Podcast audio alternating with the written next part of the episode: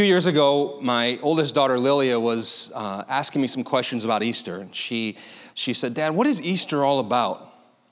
Now, if you ask a pastor what Easter is all about, you better get ready for a long answer, right? So, so I said, Lilia, Easter is about Jesus and what he did and how he rose from the dead and how he overcame Satan and sin and death and the grave. And I'm like getting my preach on, I'm like getting ready to go, and I'm getting ready to take an offering from her. And, uh, and she, she says to me, No, no, no, no, Dad, I, I know all that. I know all that. Uh, what, do the, what is the bunny and the chocolate and the candies and the eggs? What does that have to do with Easter? I was like, I, I don't really know. I don't know the tradition on that. I don't know why we started doing that. And she goes, It's weird that we do that. And so I saw an opportunity and I was like, Oh, so you guys don't want that stuff anymore? Like, you know, it's good on the budget. And uh, she quickly corrected me. She's like, No, no, no, we want it. When we don't get it, we don't understand it, but we still want it. What is Easter all about? And today, all around the world, uh, people just like you are gathering in places just like this, and they're gathering around a story a really remarkable, unforgettable story. And what I want us to do in our time together this morning is I want us to take a close look at this story one more time. Maybe you've heard it many times, maybe you've never heard it before, but this story has the power within it to shape our hearts and change our lives. And so I'm going to read to you from Luke chapter 24. I'm going to read to you the first 12 verses of this chapter. And it begins like this it says, But on the first day of the week, which was Sunday, Sunday morning at early dawn, they went to the tomb taking the spices they had prepared. These are the women who have taken the spices to complete the burial process for the body of Jesus Christ, who was crucified just a couple days earlier. Verse 2 And they found the stone rolled away from the tomb, but when they went in, they did not find the body of the Lord Jesus. While they were perplexed about this, behold, two men stood by them in dazzling apparel. And as they were frightened and bowed their faces to the ground, the men said to them, Why do you seek the living among the dead? He is not here, he's risen. Remember how he told you while he was still in Galilee that the Son of Man must be delivered into the hands of sinful men and be crucified and on the third day rise? And then they remembered his words. And returning from the tomb, they told all these things to the eleven. The eleven were the remaining apostles, disciples of Jesus, and to all the rest. Now it was Mary Magdalene and Joanna and Mary, the mother of James, and the other woman with them who told these things to the apostles, a bunch of women. Verse 11 But these words seemed to them an idle tale, and they, the men, did not believe them. Verse 12, but Peter, one of Jesus' disciples, rose and ran to the tomb. Stooping and looking in, he had to look into this cave where it had been cut out. He saw the linen cloths by themselves, and he went home marveling at what had happened. So, what do we do with this story? And this morning, I want to suggest that there's two things that we have to do with this story. The first thing is we have to question the story. We do. We have to question the resurrection story. Let's be honest. This story is far too unusual, far too bizarre, far too supernatural to accept it just at face value and not ask any questions about it. But also, this, this story is too widely accepted, far too widely accepted and believed to ignore it without taking a closer look at it. And also, this story is far too significant in its impact on history and on millions and millions of lives to consider or to not consider what actually is at stake in this story. Now, those of you that know me know that I love a good meal as much as anybody, and I'm super excited about lunch. Anybody else really excited about lunch? I got a leg of lamb sitting in a crock pot at home. Whoa, we got applause for lamb and not Jesus. That's awesome. That's kind of my heart too. No, I'm just kidding. Uh, a, a, a, leg of lamb that I, I seasoned overnight with salt and pepper and rosemary. And, and then this morning I put it in a crock pot with a bunch of root vegetables and some red cooking wine. And I put it in there, and for six hours it's slow cooking. Oh man, I've been thinking about it while I've been here this morning. And, uh, I love a good meal. I love a good meal. In fact, some people would say, David, you, you give too much thought actually to your meals. And I say, what's, what's not normal about planning your entire day around your meals? Doesn't everybody not do that? Doesn't everybody sort of, you know, as they're eating breakfast, planning out their lunch? That's kind of how I am. And so uh, I really think about the meals, but there's two times in my life when the stakes are super high as it relates to my meals. And the first one is when I'm traveling. You know what I'm talking about. When you go to a city, that you're excited to eat in New York, Chicago, Boston, Seattle, and you got one meal. Oh, that's a lot of pressure.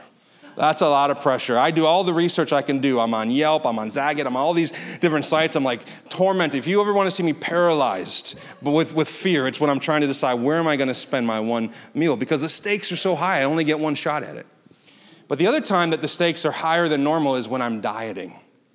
When I'm dieting, when I'm counting calories, every calorie is like a little gold nugget to me.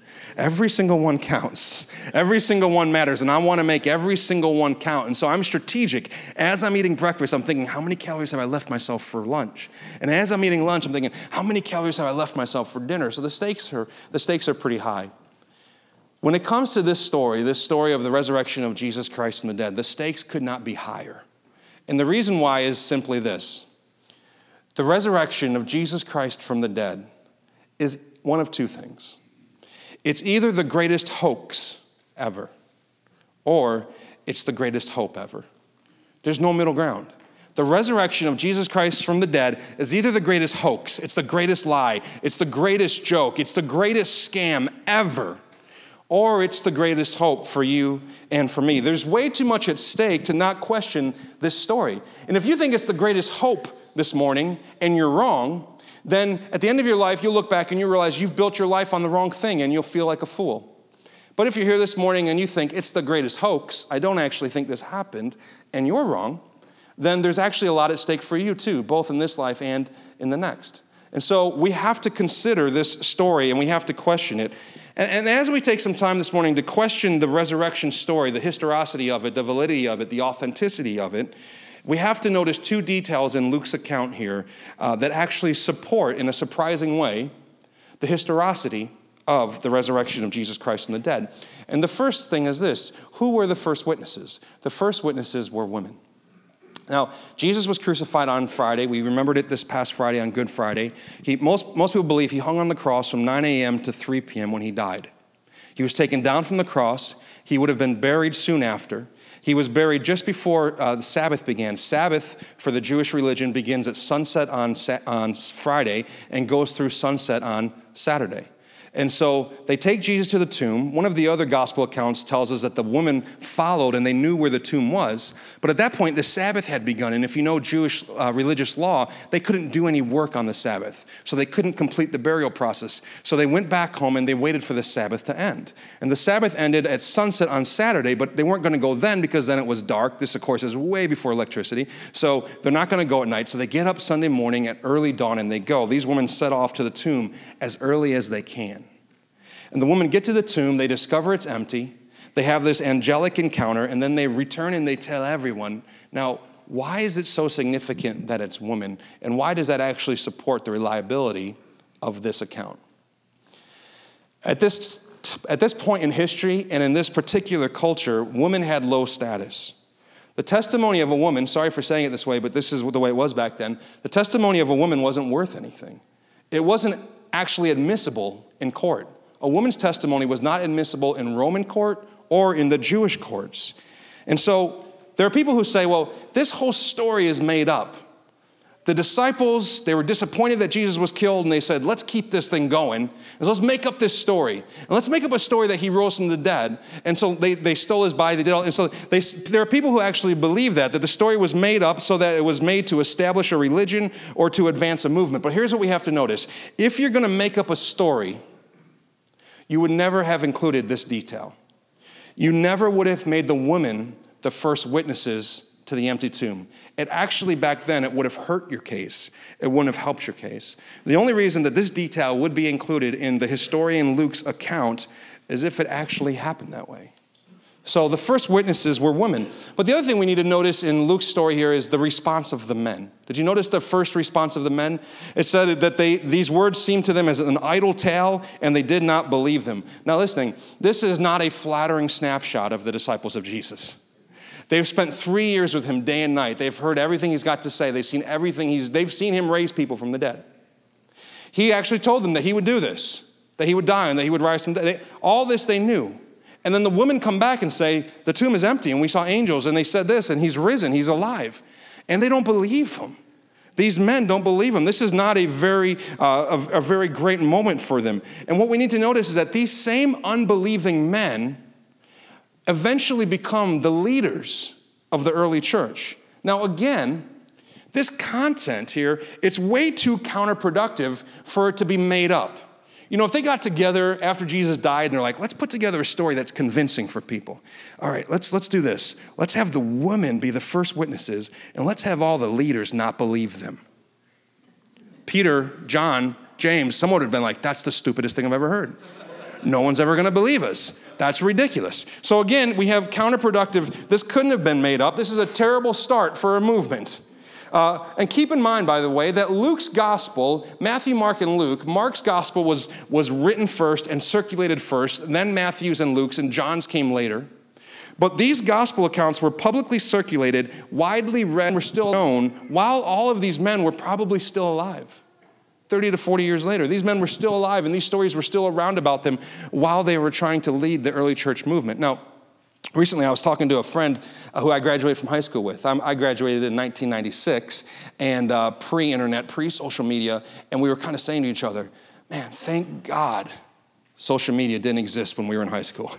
Anybody old, like my age, you, every now and then you're like, God, thank you that there's not an internet trail of every dumb thing I thought and said and posted uh, when I was a teenager. It doesn't exist. This poor generation, we know all the dumb things you do, and we always will because it's not going anywhere. But this, this, my generation, we, we didn't have that, that, that, that trail that was sort of chasing us down the, the rest of our lives. And I kind of think of these gospel accounts as sort of like this, the apostles' internet history catching up with him.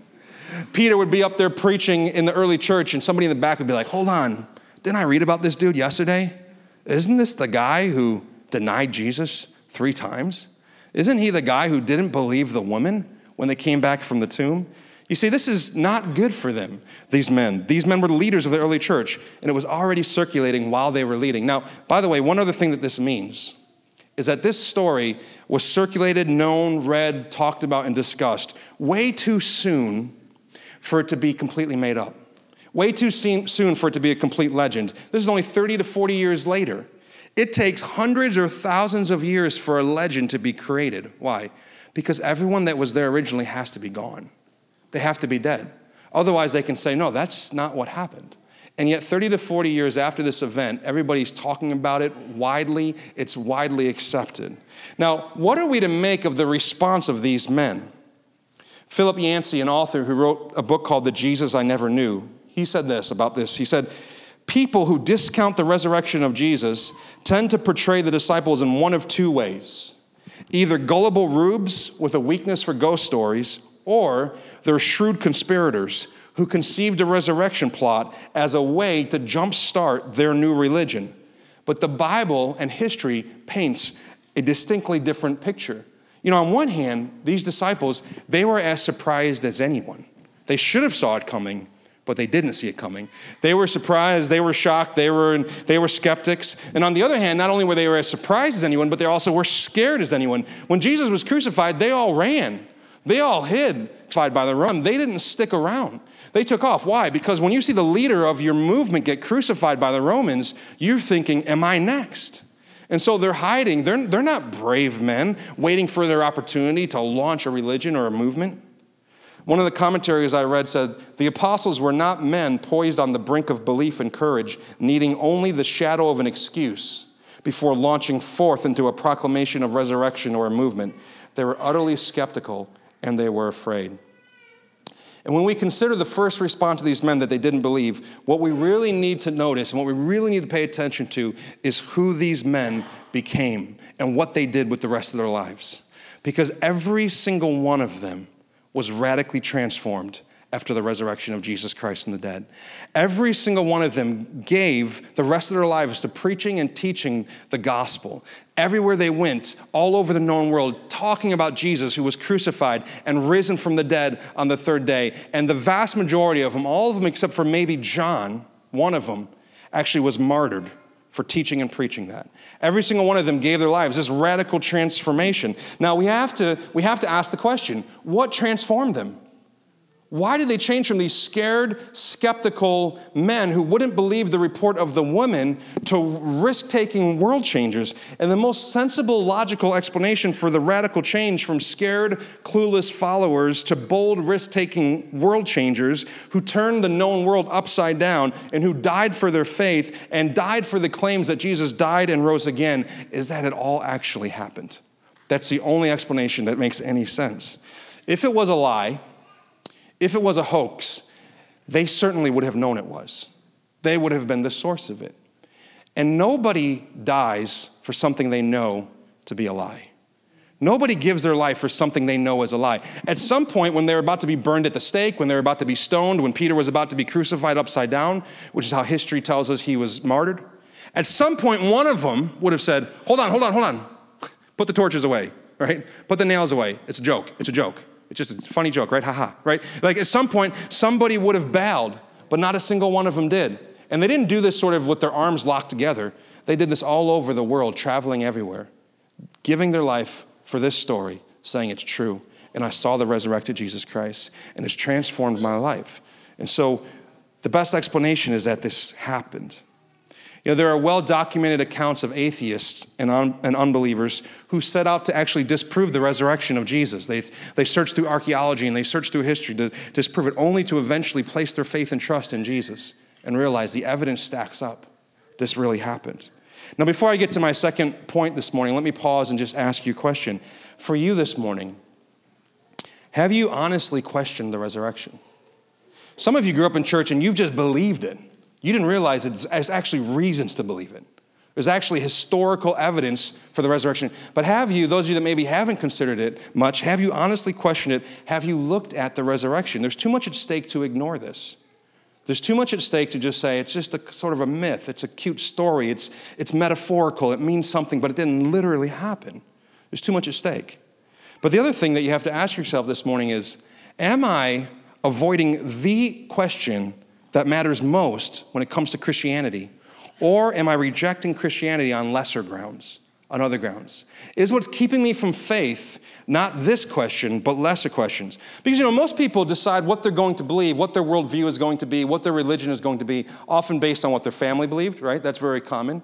Or they, they, they look into it for themselves and they decide, this, I like this, I don't like this, I'll take this part of this religion, and I'll take this part of this religion. This is kind of our culture today. We're very pluralistic and syncretistic, and we like to pull stuff together and sort of form our own religion. I'll take this and I'll take that, and I like this and I don't like that. Most people kind of shape their beliefs that way. But what is especially challenging about Christianity, maybe even irritating, is that it's based on an actual historical event. So, what it means is this the question before you this morning is not, do I like this story? Do I like the Bible? Do I like Christians? Do I like the church?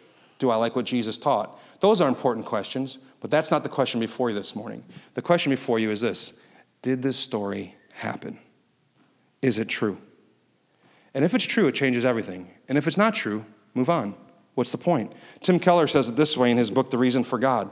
If Jesus rose from the dead, then you have to accept all that he said. And if he didn't rise from the dead, then why worry about anything he said? The issue on which everything hangs is not whether or not you like his teaching, but whether or not he rose from the dead. If someone predicts their own death and resurrection and pulls it off, we should pay attention we should listen. We have to question the resurrection. Secondly, this morning, not only do we have to question the resurrection, we have to notice the question in the resurrection story. The question in the resurrection story. And it was right there for you in verse 5. The angels say to the woman, Why do you seek the living among the dead? That's the question in this story. Why do you seek the living among the dead? Now, in its immediate context, that morning, what it meant was, What are you guys doing here looking for Jesus? Why are you in a graveyard looking for him? Don't you remember what he said? He's alive. Why come to a graveyard looking for someone who is not dead?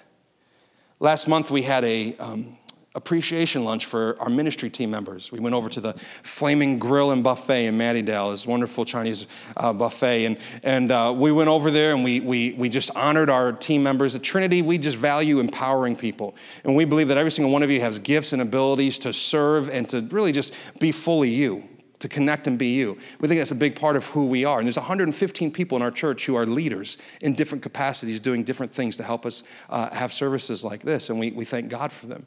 And we're at the Chinese buffet. And now, listen, let me be honest. I know a thing or two about Chinese buffet. I've spent a fair amount of time at Chinese buffets. And what always cracks me up about Chinese buffet, I'm half Korean, so I like Asian food. So, uh, what always cracks me up about Chinese buffet is that they obviously have food out for people who don't like the Chinese buffet. They have the whole section where it's like for, for people who won't eat lo mein or General Tso's chicken. They have pizza and french fries and, and little fried little smiley face potato things and stuff like that. And I always look at that stuff and I'm always like, who comes to the Chinese buffet and eats that stuff? Now, listen, if you were at that luncheon, I promise you, I didn't look at your plate. I wasn't judging you. I, I don't know. I don't know what anybody ate. So there's no judgment in here. But for me, it doesn't make any sense. Looking for pizza in a Chinese buffet. And these angels are saying to these women, You're in the wrong spot. If you're looking for Jesus, you've come to the wrong place. Why do you seek the living among the dead? So that's what it meant that morning. But this question that the angels asked that lady, those ladies, it's actually a universal question that is before you and me this morning. It's the same question. Why do you and I seek the living among the dead? The truth is, is that everyone, every single one of us is seeking something. We're going after something. There's a professor of philosophy at Calvin College named James K.A. Smith, and he wrote a book called You Are What You Love. And in it, he says, to be human, to be human, the essence of being human is to be animated by and oriented toward some vision of the good life. I'll say it again. To be human is to be animated by, set in motion, driven, compelled, animated by, and oriented toward, directed towards some vision of the good life. And I think he's right that we all have visions of the good life before us that we're, we're running towards, we're chasing after. They, they drive us and they guide us right? They control us and they compel us at the exact same time. What is your vision of the good life? For some of you, your vision of the good life is me finishing so you can go have lunch, right? Some, some of you are going to have lamb and some of you are going to have turkey and, and ham and, and, and different things. And so we all have visions of the good life and they're all different. Earlier this week, I was listening to a podcast by um, Malcolm Gladwell. He's a Canadian author, and he has a podcast. He has a couple podcasts, but this one's called Broken Records, and he talks to songwriters and artists. And he was he was having a conversation with three Nashville female songwriters. They, they're someone you wouldn't know their names because they're not the artists, but they write the songs for the biggest artists. If I were to say the names of the artists, you would know them. And they were talking about what makes a good country song. What makes a good country song? And I was like, I, I thought I knew, you know, three chords in the truth, right? That's a, that's a good country song. Um, but they said, one of the songwriters said this We all really want the same thing. We just all have different ways of trying to get it.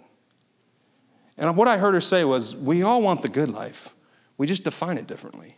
And we chase after it differently. And we have different paths. And how do you know what your vision of the good life is? Well, where does the attention of your mind sort of drift to all the time? Where do the affections of your heart find their home? You're seeking the good life. And where do we find it? Well, we find it in all sorts of places. I'll give you some examples. Some people, the good life is their career, it's the next promotion. If I get that promotion, then my life will be perfect.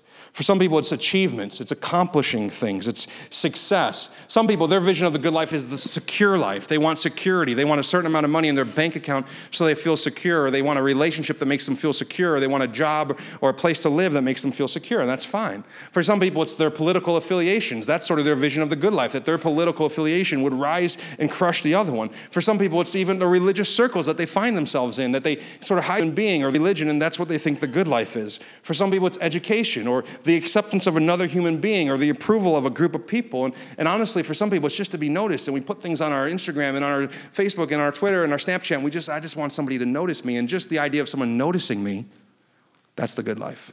And when the right person likes your post for just a second, it's the good life. And your heart rests. There's nothing really wrong with any of those things in and of themselves, of course. But what happens when you build your life on them? What happens when you think that's where life is found? What happens when you seek the living among the dead? Well, when you get it, or when you think you get it, you're always going to need more. That's the way our hearts work, right? We always want more. You need one more dollar, one more experience, one more win, one more moment. We always want more. Or sometimes when we get it, we actually find ourselves more miserable than we ever were. And here's why the only thing worse than not getting what you think you want is getting it and then finding out it was never enough to begin with. I remember listening to an interview with Jim Carrey where Jim Carrey said, I wish everybody could get rich and famous just so they would know it's not enough. I remember listening to an interview with Moby, the artist, who said at the height of his career, he wanted to kill himself because he got everything he ever wanted and he still was sad. He still wasn't happy. He Still, the most miserable people in the world are the people who got their vision of the good life just to find out I'm still me. I still got my issues and I'm still lacking something. But what about when you lose it or when you fail that thing? You'll lose your joy, you'll lose your way, you'll lose your purpose, you'll lose your life. What you're doing is you're seeking the living among the dead. And what's really sad about this is you think you're free because you're chasing after things, but you're not free. Whatever you're chasing after actually owns you and controls you, and you're enslaved to your pursuit. And so we go through our lives pursuing the vision of the good life when the gospel of Jesus Christ says this Jesus came pursuing you. He made you his vision of the good life. He came to have you. He came to know you. He came to restore relationship between you and the Father. Jesus came pursuing after you. In John chapter 10, verse 10, Jesus said, I came to give you life and to give you the fullest kind of life that is possible. What did Jesus do to give us that life? Well, the angels told us in our story that we read. They said that Jesus was delivered into the hands of sinful men and he was crucified, and then on the third day he rose from the dead. Here's the gospel in a nutshell Jesus lived in our place. He lived the perfect life that we should have lived, that we owe to God, that you and I can't live. He died in our place as our substitute sacrifice, and then he rose from the grave to give us full life. Jesus' follower Peter years later wrote these words in 1 Peter 3:18. Jesus Christ suffered for our sins once for all time. Jesus did it once for all time. But he, he never sinned, but he died for sinners like you and I to bring us safely home to God. And then the Apostle Paul in 1 Corinthians 15 said that Christ was raised as the first of the harvest. Then all who belong to Christ will be raised when he comes back. I love that phrase that Jesus was raised from the dead on Easter Sunday morning as the first of the harvest. If you're the first of the harvest, guess what that implies? There's more to come. And you know what the rest of the harvest is? It's you and it's me. It's those who place our faith and trust in Jesus. When Jesus walked out of that tomb on Sunday morning, when he rose from the dead, he was guaranteeing for you the ability in Him to walk out of your grave, to walk out of your tomb. If Jesus left His grave behind, then it means so can you and I. There's a spoken word artist named Propaganda, and he says it this way I love this. He says, Jesus' death functions as payment. He wrote a check with his life, but at the resurrection, we all cheered because that means the check cleared. That is what Easter is all about. There's a famous American scriptwriter named David Mamet. One time they asked him, What makes a good story?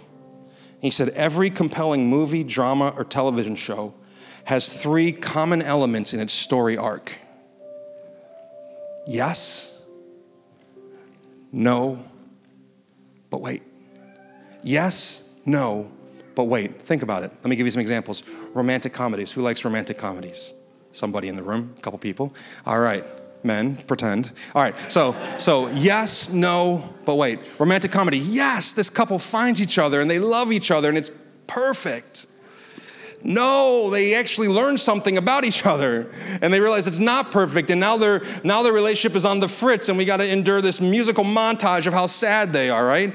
Uh, but wait, they decide just to look past it and accept each other, right?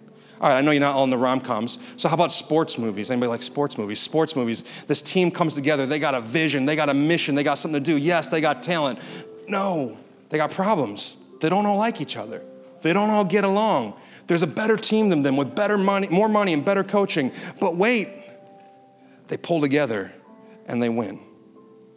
Superhero movies. Now I got everybody, right? Superhero movies. Yes, somebody has a new identity, they have a new power. No, there's a villain and they're, they have an internal conflict between which, who am I and what does this mean about me? But wait, they defeat the villain and they come to peace with who they are. And when you look at the scriptures, you see the exact same story arc on two levels a macro level and a micro level. On a macro level, on a 30,000 feet in the air level, here's the story in the scriptures. Yes, God creates a perfect world for people to reign and rule with Him and enjoy all of creation. And we don't even get three chapters in before it's a big no. We rebel, We sin. We seek the living among the dead. We choose our own ways and we raise our fist to God. But wait. And the Father sends the Son to redeem us and to rescue us and to restore us. And now, when we look just at this story, the life of Jesus, the Gospel of Luke that we've spent the last 21 weeks in, yes, Jesus is born. Yeah, he grows up. He becomes a wonderful teacher, a mighty healer, a wonderful man. Good Friday. No. He's crucified. He's killed. He's tried. He's tried unfairly. He's beaten within an inch of his life. He's nailed to a cross. He endures the suffering for six hours in our place. And then Sunday morning comes and it's the, but wait, but wait. That's what Easter is all about. What Jesus did on Resurrection Sunday sets him apart from every other source of hope. Here's what it means this morning for you, and I'll finish. Jesus can be fully yours you can have all of Him and you can have all of the life, the same Spirit that raised Him from the dead. You can have dwelling within you, just waiting for the, your day of resurrection. He can be fully yours because of what He did, not because of what you've done. You don't, that's, what's, that's one of the unique things about Christianity. Don't get it wrong. Christianity is not, here's how you work your way in. Christianity is you couldn't work your way in. You couldn't save yourself. You don't deserve this. You couldn't earn this. Your very best day, it doesn't add up. But Jesus Christ performed in your place, and his perfect performance record is given to those who place their trust fully and solely in him. And so when Jesus did that for us, it means that we can be saved because of his unchanging, unmerited, undeserved work, and not because of our shoddy, inconsistent, up and down, good on Sunday, bad on Monday work. And when Jesus walked out of that tomb on Sunday morning, here's what it means it means hope is alive, it means darkness hasn't won. It means the good life is here to stay, and the good life has a name. His name is Jesus. And it also means this the story isn't over. Can you imagine what those moments were like between the cross and the resurrection for Jesus' followers? They thought the story was over. But when Jesus walked out of the tomb that morning, it meant not only was that story not over, here's what it means, and hear me this morning as I finish. It means your story's not over. It doesn't matter what your story's been up until this point. It doesn't matter the chapters up until this moment. It doesn't matter what you like and what you don't like about your story. Because of what Jesus Christ did 2,000 years ago on this Sunday morning, we can have hope that your story is not over. He's writing new chapters. He's making everything new. He's restoring. He's reconciling relationship between you and people in your life. He can reconcile relationship, of course, between you and God. This is the hope that we have because of this resurrection story. Jesus, our living hope. Why do you seek the living among the dead? He is not here. He has risen. Let's pray.